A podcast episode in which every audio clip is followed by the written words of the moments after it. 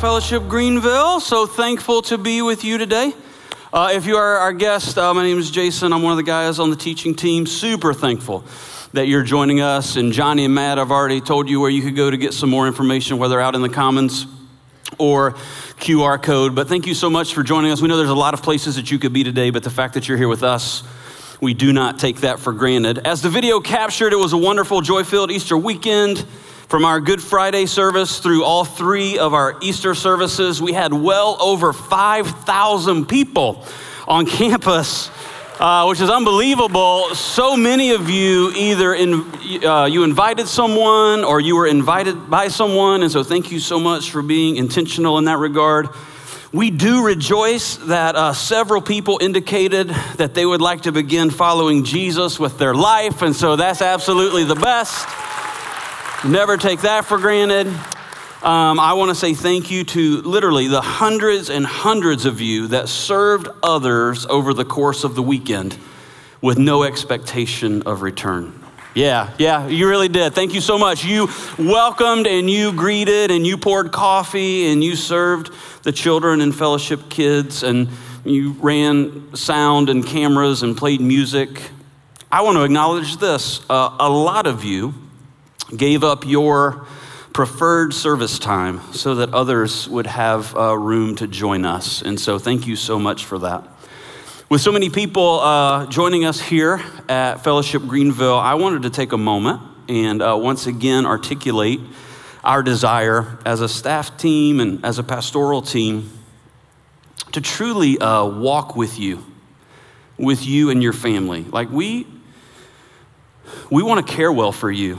Uh, we long to see, we, we pray and long to see you grow in the Lord, which we believe happens within the context of community and around a common mission of actually being the church. And so we acknowledge there are a lot of people here at Fellowship Greenville, so it's imperative that we have a pathway for people to be cared for and to be discipled and to serve others as we all live on mission in our spheres of influence. So if you're interested in knowing more about those pathways, those on ramps, uh, so to speak, that we have in place, I want to encourage you to stop by our next steps area out in the commons also at the back of auditorium 2 there's a space there that you could stop by and you could learn more about those next steps of connecting here serving here truly getting plugged in to the life of the church uh, there's two other connection points i want to mention really briefly we have a brand new like as of today uh, community groups uh, center. It's, it's, in the commons, this end of the commons, and uh, some of our community group leadership team will be there after the service if you're interested in finding out more about connecting in community here at Fellowship. And also, next Sunday evening, May 1st, um, we're going to be having a membership class. And so, if you're interested in becoming a member here or learning more about what it means to be a member and belong here at Fellowship Greenville, uh, you can sign up for that as well. You can stop by Next Steps, they'll tell you more about that. You can actually, if you want to, even right now, you can go to the QR code there and you can sign up for that. Uh, we have room for 125, and as of this morning, we already had 100 people signed up, and I talked about it during the 9 o'clock service as well, so I don't know, maybe it's full. But anyway, you can do that right now. It's totally fine. Like, you can do that while listening to what I'm teaching. It's totally fine. You can do that if you want, give you permission. Uh, but if you want more information, let me say this. If you're signed up to come to that, would you, would you please come? Uh, because if you don't, then that means other people couldn't get in and they couldn't get, you know, you know what I mean? So be there if you've already signed up. That'd be great as well. I, I just, I know that we, uh, I know that we regularly take time on a Sunday morning to briefly share how people can get plugged in. One of the pieces of feedback that we often receive is that for a, a large church numerically, that there is a uh, friendliness and a warmth and an intentionality amongst all of y'all, amongst the people here. And I, I really do believe that that's because so many of you are stepping into environments where you're cared for, where you can care for others, where you're known and where you can know others, where you serve others with no expectation of return, where you live on mission with others. So thanks for being intentional. My prayer is that we would continue to, uh, my prayer has been that we would continue to create space for others like the many before you created space for you and your family. I don't ever want to take that for granted. Let's pray together and then we'll jump in to our study. Father God, you are uh, incredibly kind and gracious to us. For those that you continue to bring to be a part of the Fellowship Greenville family, we thank you. Uh, we don't take that for granted. And at the same time, we acknowledge that it's not about us, it's about you. And the opportunity we have to actually be the church in the places that you have put us. And so I'm thankful that even this morning, as we gather in this place to worship you through song and through fellowship and through the studying of your word, we just take a moment and remember that we're gathering with uh, brothers and sisters around the globe. Christ followers all around the globe that are gathering in lots of different places, under lots of different roofs, and in open spaces to proclaim your excellencies, to celebrate life in you and how you have radically altered our destiny. So thankful. May we never take it for granted. In Jesus' sweet name we pray. Amen. Amen. So this morning we're kicking off our study uh, through the book of Ruth, and you can go ahead and turn in your Bibles or maybe on your mobile device of choice to uh, Ruth chapter 1 if you'd like. If you're newer with us, uh, here at Fellowship, we are usually walking uh, through books of the Bible on a Sunday morning. It is our preferred way of studying and, and teaching. Although we do periodically do a sermon series on maybe one of our core values or around our mission, maybe something on relationships or generosity or suffering, but we typically find uh, as we walk through books of the Bible, we actually get to cover those topics and so many other topics that we wouldn't get to cover if we weren't working our way through books of the Bible. And so um, we're excited to be able to jump in to Ruth 1. I mean, even today, as we look at chapter 1, I think you're going to see something that is so applicable and in so many ways relatable for you, and definitely for those that you're walking through life with on a daily basis. Because life is uh, complex and life is uh, messy at times. As a matter of fact, uh, some of you sit here today or maybe you're tuned in online today, and those, those would actually be the words that you would use to describe the current season that you are in complex and messy. There are times in our life of pain and suffering. I think we're honest, there's moments of us questioning God about his love for us and his care for us. As a matter of fact, the the complexity and the messiness and the nuance of our lives can often be addressed in response, I think, to two questions that either, depending on the current situation of life, they, these questions either sit at the forefront of our conscious thoughts or they sit in the background of our daily lives as we kind of go through our lives. And these are the questions Is God really in control of my life? Does God actually care about me? Now, maybe those questions for you are theoretically and theologically simple to answer. Maybe you would say, and maybe you did say when they popped up on the screen, a quick yes. Of course, God is sovereign. And yes, of course, God loves me. But what about in the moments of your life when God seems unseen and it feels as if you're unheard? While the griefs and challenges of life are all too tangible. And maybe not you. What, what about for those that you love and those that you do life with that are wrestling with the answer to those two questions?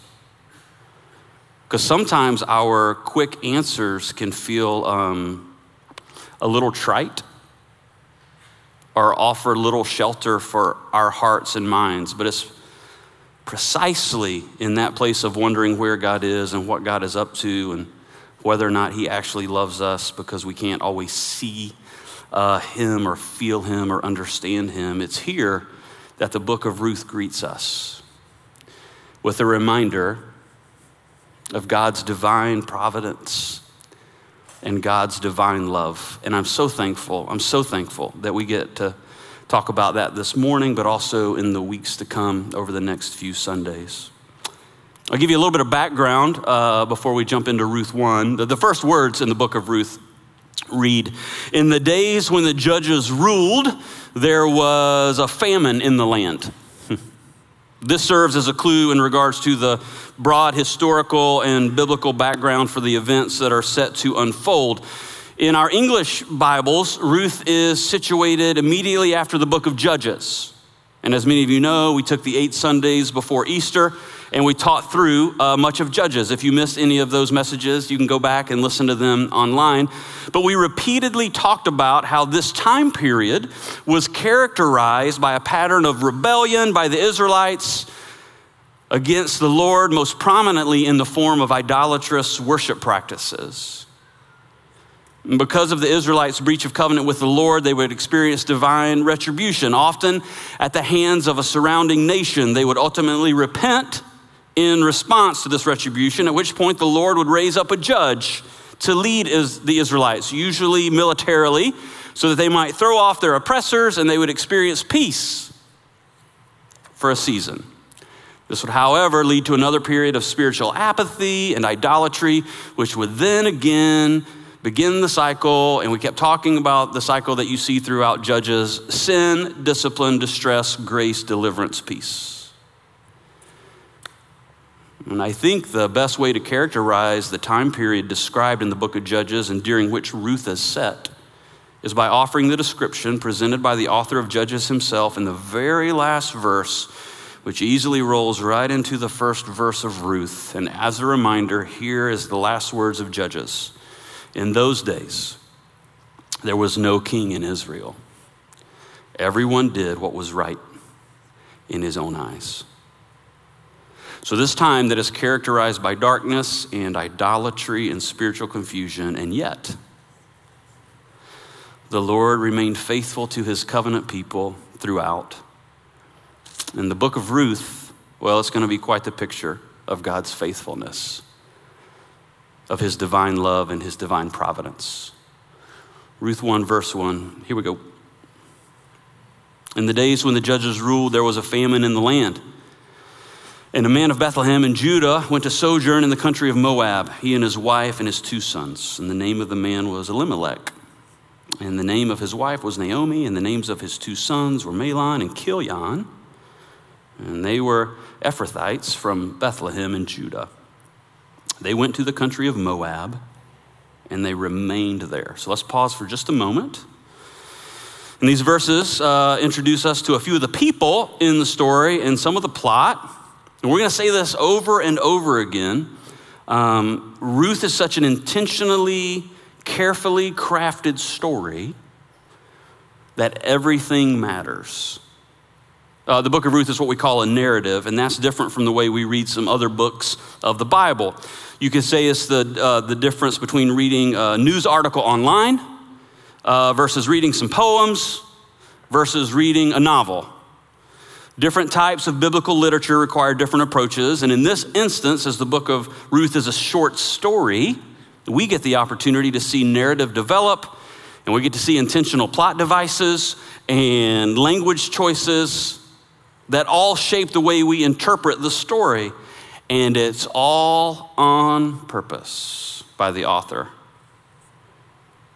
And if you're hearing this or if you're reading this for the first time, then you might think this is a story about a guy named Elimelech who had a wife named Naomi and two boys. And we're told uh, the tribe and the city that they're from, but we're also told where they had gone. They had gone to Moab, from Bethlehem to Moab. Why? Because of famine in the land famine in Bethlehem. And just so you know, there's history here between the Israelites and the Moabites. They're traditionally enemies, and because everything matters in what we're reading, it helps us understand that this story doesn't just speak to the story of this family, but it's set against uh, the backdrop of tremendous upheaval and destruction and pain amongst the whole of God's people, which I think you have even a better understanding of since we taught through Judges. And they have sojourned there because of the famine. But it also says that they remained there, put down some roots. And this is what it says in verse 3. Look at it with me. But Elimelech, the husband of Naomi, died, and she was left with her two sons. These took Moabite wives. The names of the one was Orpah, and the name of the other was Ruth. And they lived there about 10 years. And both Mahlon and Chilion died, so that the woman, Naomi, was left without her two sons and without her husband. Well, so much for this being about Elimelech. Within five verses, a lot has happened and who we have been introduced to and where they're from and where they've gone. Again, it all matters if you want a total picture of what's going on in the story. So, in the times of the judges, this dad and mom and two sons head out from Bethlehem. Bethlehem means house of bread, which is ironic because they're leaving the house of bread because there is a famine. There's no bread. So they head to Moab. Elimelech, his name means, My God is king, which is also kind of ironic because it would seem that he's kind of doing what seemed right to him. And then you have Naomi, and her name means pleasant. And we'll get to the significance of that in a little bit. They have two sons, and after Elimelech dies, those two sons marry Moabite women, which was not encouraged for those from Israel. They married ladies named Orpah and Ruth, and they were each married for about 10 years, and they're each childless for 10 years. And I'm going to say this and keep coming back to this over and over and over again because everything matters. That's no small thing.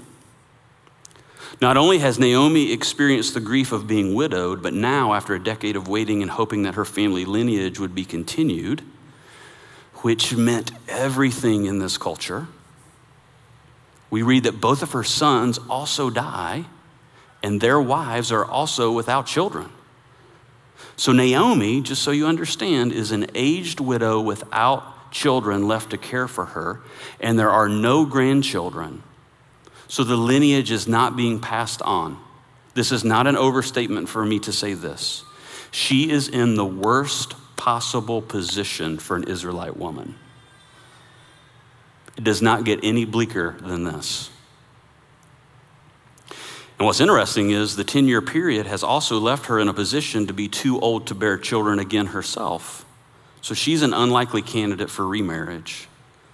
Naomi is truly in a terribly difficult and painful situation from which anyone would likely struggle to see any path forward. Is God really in control? Does God really care? And I don't want to rush past this. Like, I think it is important for us to contemplate today. Think about how Naomi is possibly thinking. She's an Israelite, she's a daughter of Yahweh from the line of Abraham. Surely I will be blessed even though the world is falling apart around me, I love God, so good things, as I define good things, will happen to me even though the world is crumbling. And not only does she not receive good things from her perspective, she experiences painful loss, how all of us would describe the opposite of good things. Some compare Naomi and the losses she experiences to that of Job who also experienced a lot of loss. And if we could fast forward to um, April of 2022, this is the world some of us also live in. And here's what I mean uh, be kind, do good, love others. And yeah, I can see that the world is falling apart around me. But as long as I do good things, at least more good things than bad things, then God will send good things as I define good things my way. Like, there's even an evangelical subculture. I don't know how sub it is anymore, it's way too much culture that teaches and writes books about all of this.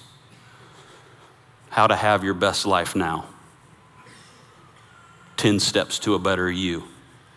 10 steps to a better year. 10 steps to a better life. And some of you, if you're honest, and I know some of your stories, not everybody, some of you have had your faith rattled because you lived in and walked in and bought into that shaky theology.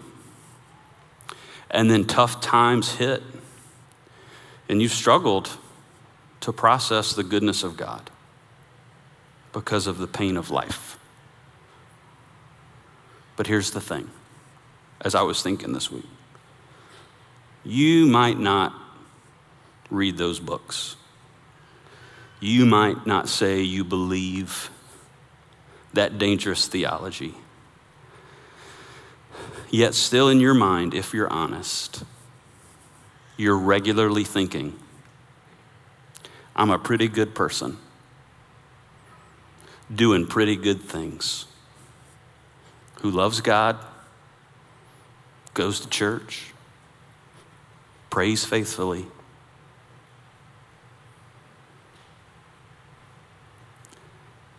and I can see that the world's crumbling.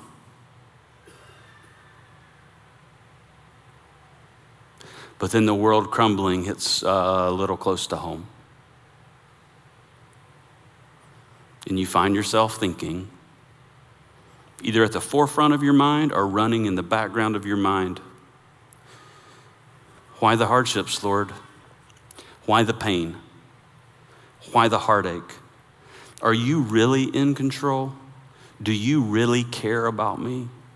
Because here's the thing we're going to see that Naomi directly ties all of her hardships to God. And again, I don't want us to not sit in what would have been Naomi and her daughter in law's reality. Because here's what some of you could think sitting here today. You could think, come on, Naomi, it's going to be all right.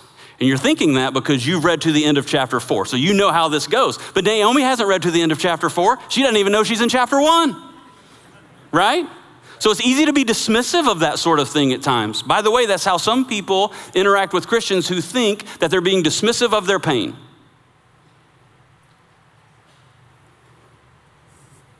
You might go, well, I know people that have lost loved ones and it's going it's to be fine. But as author Carolyn James says in her book, Finding God in the Margins, I just thought this was a great reminder for where we are in chapter one. Naomi's catastrophic losses complete the collapse of her world. We find her sitting in the smoldering ruins of the life she once knew with no hope of recovery. She has no hope, no, she has no choice but to buy into the culture's view of her. Anyone in Naomi's world, including Naomi herself, would tell us with absolute certainty the story is over. Once the men are wiped from the story, there is no story. That's the culture. But this is where the Bible begs to differ with the world's way of devaluing women.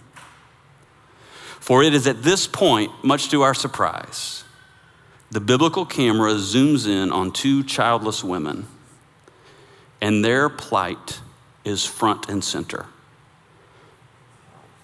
But so is the Bible's radically different view of women and their value in God's eyes. Verse 6 Then she arose with her daughters in law to return from the country of Moab. For she had heard in the fields of Moab that the Lord had visited his people and given them food. So she set out from the place where she was with her two daughters in law, and they went on their way to return to the land of Judah. So they're headed back to Bethlehem. So I want to stop right here because even so early in the story, but here in verse 6 and 7, you get this initial presentation of the grace of God. Though I think it would be easy to read over it as such.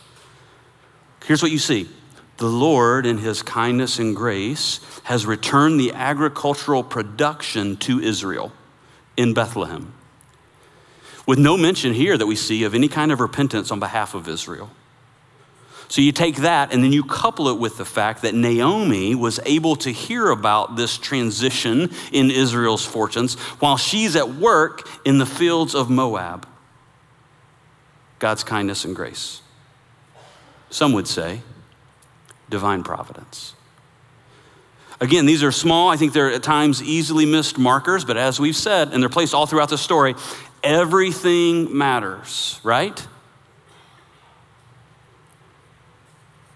It's just this reminder that the Lord is at work. And I would say that to you today, too. We'll just come back to you and today, and I don't know everything that's going on. I don't know if it seems super hopeless for you, or those that you love, or those that you're close to.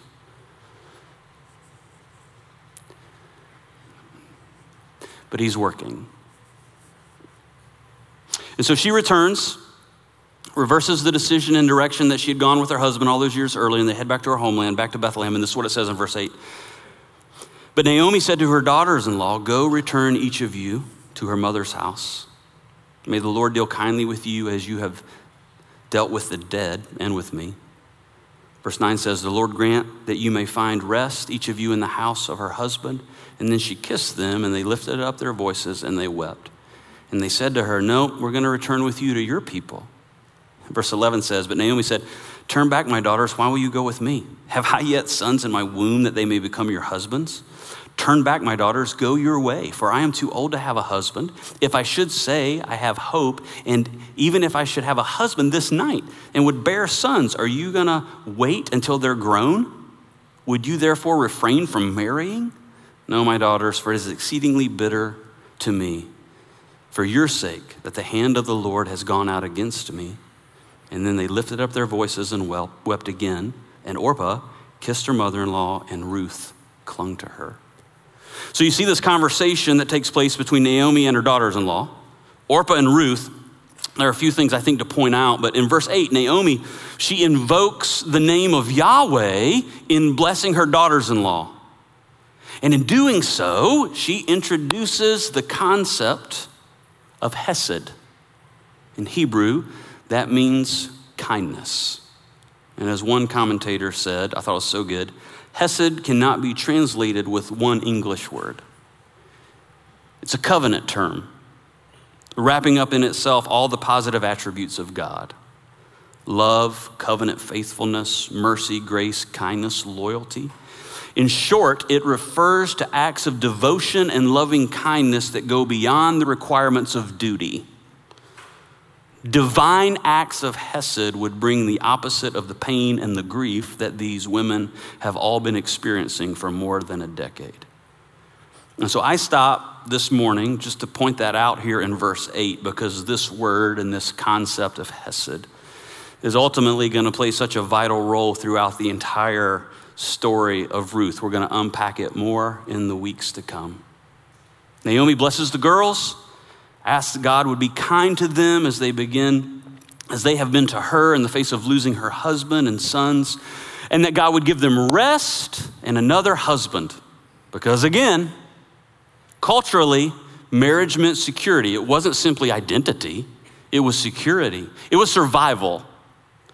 So she tells them to go, and each of you return to your moms, and I'm going to pray that you find another husband. That's the conversation. But as you see in verse 10, Orpah and Ruth say, Nope, we're going to go with you. And then Naomi insists. Like there's multiple times in this interaction that she insists that they return to Moab. And you get the feeling with each uh, insistence, she's getting a little more firm and she's getting a little more direct and she's explaining herself more and more. Because basically, that's what she's saying. She's saying, I'm too old to have a husband. And if I did have a husband and immediately had some sons, are you going to wait till they're old enough to marry and have children with them? Because that was the strong commitment to preserving the family line back in the day. That's how it worked. And some of you are going, I am so glad I did not live back then. Exactly. So the kindness of Naomi is really this I'm going to let you out of the deal because there is no remarriage for you back in Bethlehem. Stay here. It's better for you here from Naomi's perspective. And then you hear, and we read it, and I don't know if it jumped out to you or not, you hear Naomi say what I believe is under everything else that she's actually been saying. Look back at verse 13.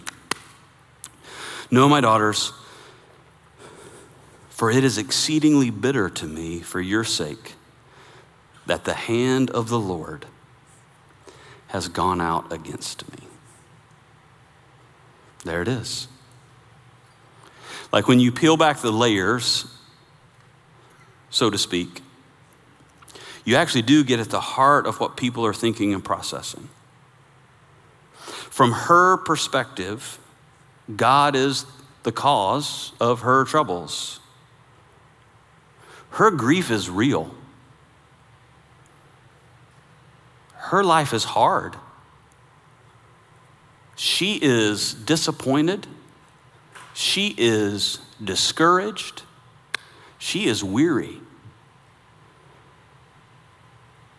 And while your circumstances and my circumstances might be different than hers in many ways, the thoughts that she eventually verbalizes here, if you're honest, maybe you've thought them. I've thought them. And maybe at times you've verbalized them. God, are you really in control of my life? God, do you really actually care about me? And I want to let you know that if those thoughts and questions at times aren't at the forefront of your mind or running through the back of your mind as you go about your daily life, I want to let you in on something. You are doing life regularly with people, and those are the questions they're asking. They might be phrasing them a little different, but that's what's going on.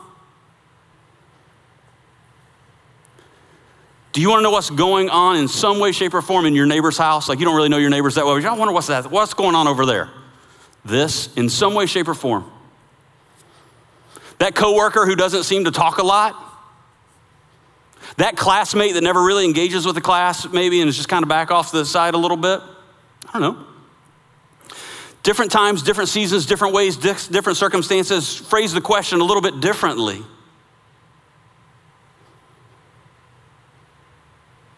Is he real? Well, if he's real, is he actually in control of my life? Well, if he's in control of my life, does he really care about me? Because it would look like he's not in control of my life.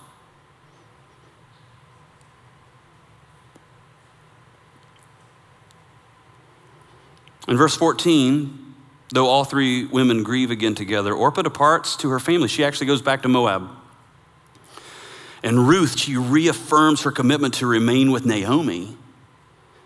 And just real quick, you might be tempted, or people maybe, if you've heard other people teach the book of Ruth, I'm not exactly sure. If you have, you maybe have heard people who've been a little harsh towards Orpah for walking away, especially if you know the story of Ruth staying with Naomi. But I, well, I just wanted to point this out. The author here doesn't criticize Orpah. Like, that's not the point to be mean or to look down on Orpah, to like think ill of her. I really think the point is to contrast what she's doing with what Ruth is actually doing and saying. And this is what she says in verse 15. She said, See, your sister in law has gone back to her people and to her gods. Return after your sister in law. But Ruth said, Do not urge me to leave you or to return from following you. For where you go, I will go, and where you lodge, I will lodge. And your people shall be my people, and your God, my God. Where you die, I will die, and there I will be buried.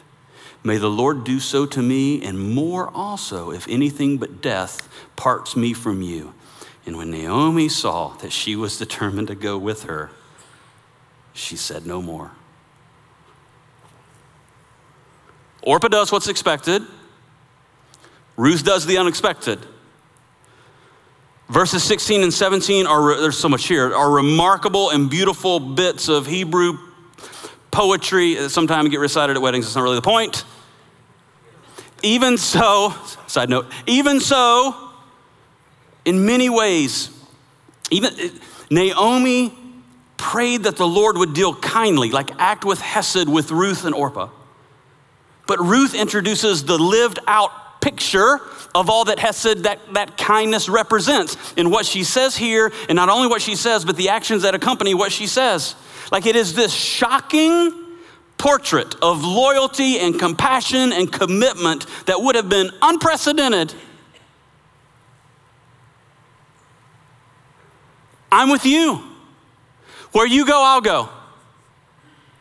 Your God, my God. Side note, you're not currently speaking very well of your God, but I'm in. Like, think about that.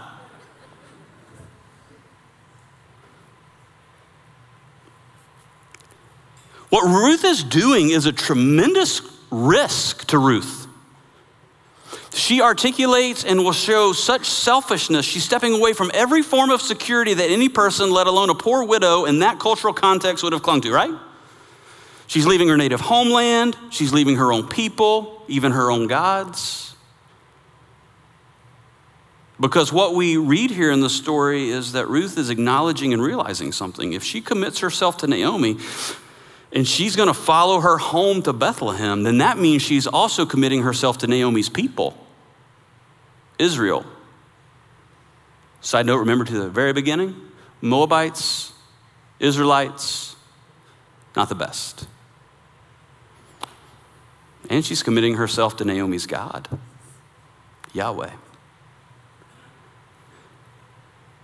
And I would say there's probably too much to say that she was committed to Yahweh like in a vacuum. And that was the primary reason why she's accompanying Naomi. But we've already seen the Lord working, haven't we?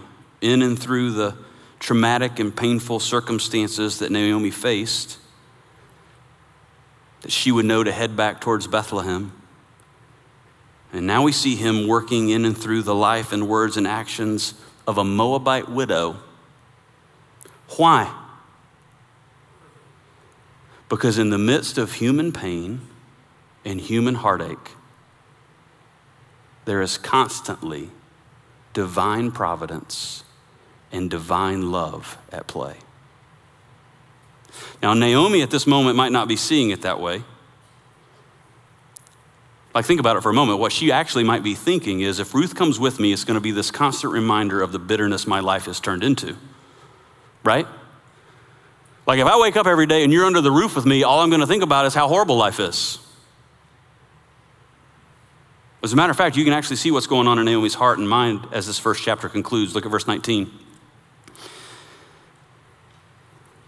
So the two of them went until they came to Bethlehem. And when they came to Bethlehem, the whole town was stirred because of them. And the women said, Is this Naomi? And she said to them, Do not call me Naomi, call me Mara for the Almighty has dealt very bitterly with me. I went away full, and the Lord has brought me back empty. Why call me Naomi when the Lord has testified against me and the Almighty has brought calamity upon me? Verse 22 says So Naomi returned, and Ruth the Moabite, her daughter in law, with her, who returned from the country of Moab, and they came to Bethlehem at the beginning of barley harvest. So, this is the uh, conclusion of the first act, if you will. Naomi is now back home. She left a decade ago as one who was not only called Naomi, means pleasant, but one whose life, like aside from the famine that everybody was experiencing, her life demonstrated, she says this here, a life of fullness, pleasantness, as her name would indicate. The town is all abuzz at her return, not only because they had heard what had happened to her, but because she had left a woman filled in her prime and she's returning a widowed, prospectless older woman. Her anger and her bitterness overflows as she tells the people of Bethlehem to call her Mara, which means bitter. Like uh, if you remember in Exodus 15, when the Israelites are headed out of Egypt, they only found water to drink that was bitter and they also grumbled against the Lord. And while she doesn't necessarily uh, accuse the Lord of doing her wrong, her perception of the Lord's actions clearly skews negative. She alternates here between using the divine name Yahweh and Shaddai, which means Almighty. So she's acknowledging that the Lord is Almighty saying, whatever the reason for it, fair or unfair, I have been the object of the Lord's scorn and punishment in my life, which was full, is now empty. Calamity is upon her. And there is this stark contrast, isn't there, between what Naomi is saying here and what Ruth had just, what, just a few verses earlier, what Ruth had pledged. Ruth leaves everything. I will go with you, I will stay with you, your God, my God. And Naomi, on the other hand, she rolls into town bitter, so bitter that she wants to change her name from Naomi, meaning pleasant, to Mara, meaning bitter. That's bitter. And it seems pretty bleak and it seems pretty depressing here at the end of chapter one, but then you read these words at the very end. And they came to Bethlehem at the beginning of barley harvest. Ah, that's what they call a teaser in the business. The book of Ruth is one whole narrative. Chapter one isn't intended to offer resolution but frankly, to introduce more and more tension that's going to be addressed in the coming chapters over the next three Sundays. So, my encouragement to you is to keep coming back each week. I don't think you would, uh, I'll say it this way I don't think you would turn a movie off about 30 minutes in and expect to know precisely what happens. I think the same would be said for Naomi's story and Ruth's story. We're just in Act One here. But one thing we could do today is contemplate some things personally uh, based on what we read through today. So I just want to pose a few questions to you. Where do you currently think the Lord is in the midst of your pain and crisis?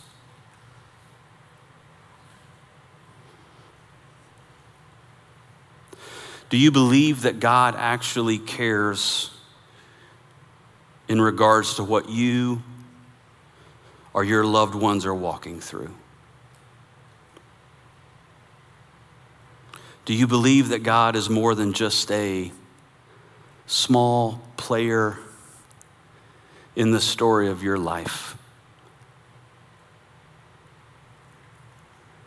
Do you live as if God um, checks in and then checks out on you?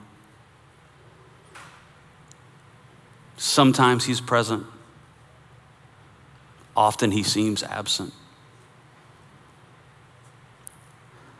Do you believe that God is actually operating in your life for your ultimate good and His glory? Even though you can't see that through the fog of your current pain.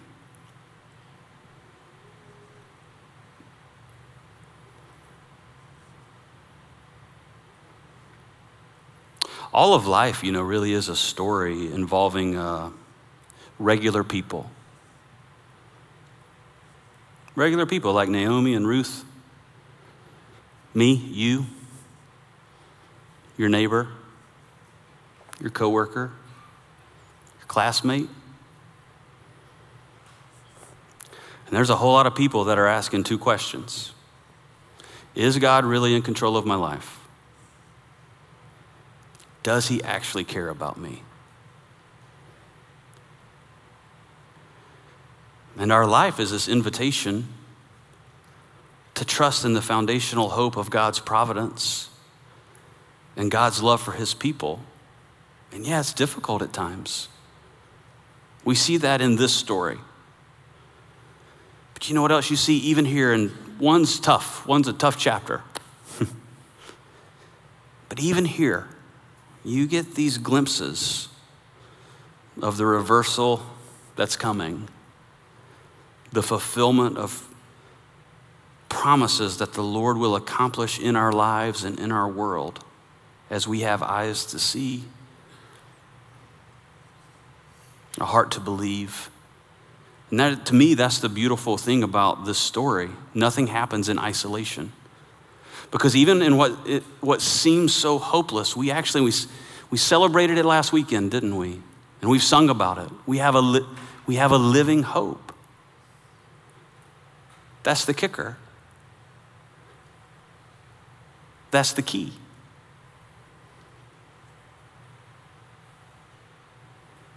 The beautiful picture of his divine providence and his divine love in and through Jesus Christ.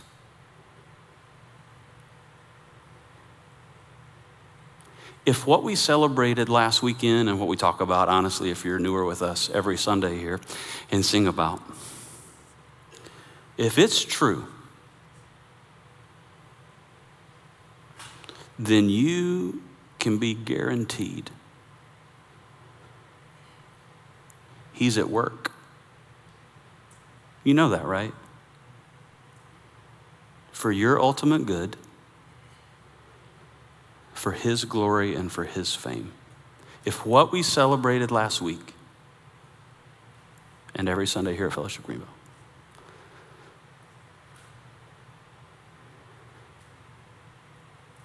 He is sovereign over what you're walking through.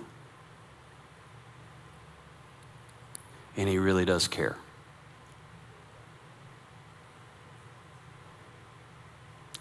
I'll leave you this morning or afternoon now, the same way that uh, the author of Ruth left everyone listening in or reading at the end of chapter 1.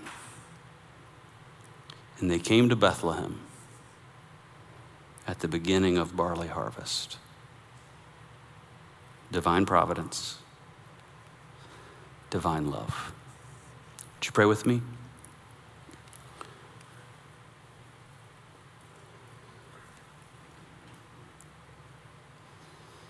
Just want to give you a moment there in your seat to quietly articulate to God.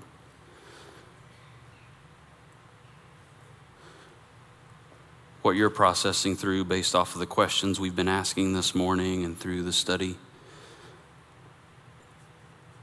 of chapter one of Ruth. An invitation for you to be honest with your questions be honest with your doubts.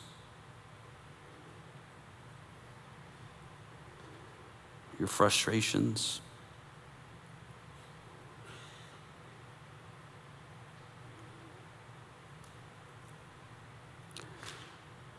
We can learn many things from the Psalms, but one of the things we can definitely learn is it's okay to tell God what you're thinking.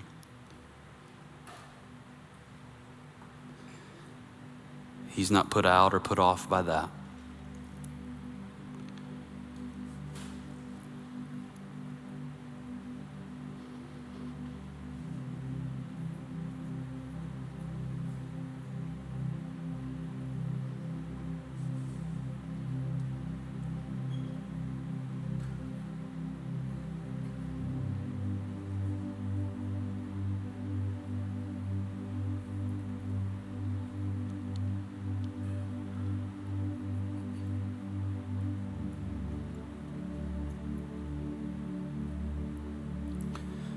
If you want to turn your attentions to the screen, I just want to read Psalm 13 over us before we sing another song together.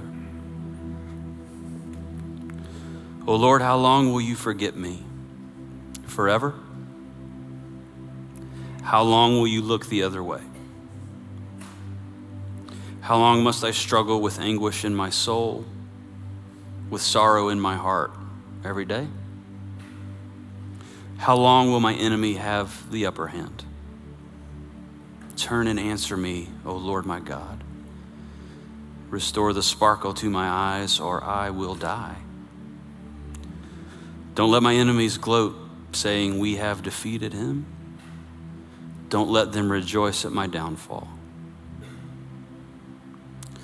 But I trust in your unfailing love. I will rejoice because you have rescued me. And I will sing to the Lord because he is good to me. Amen.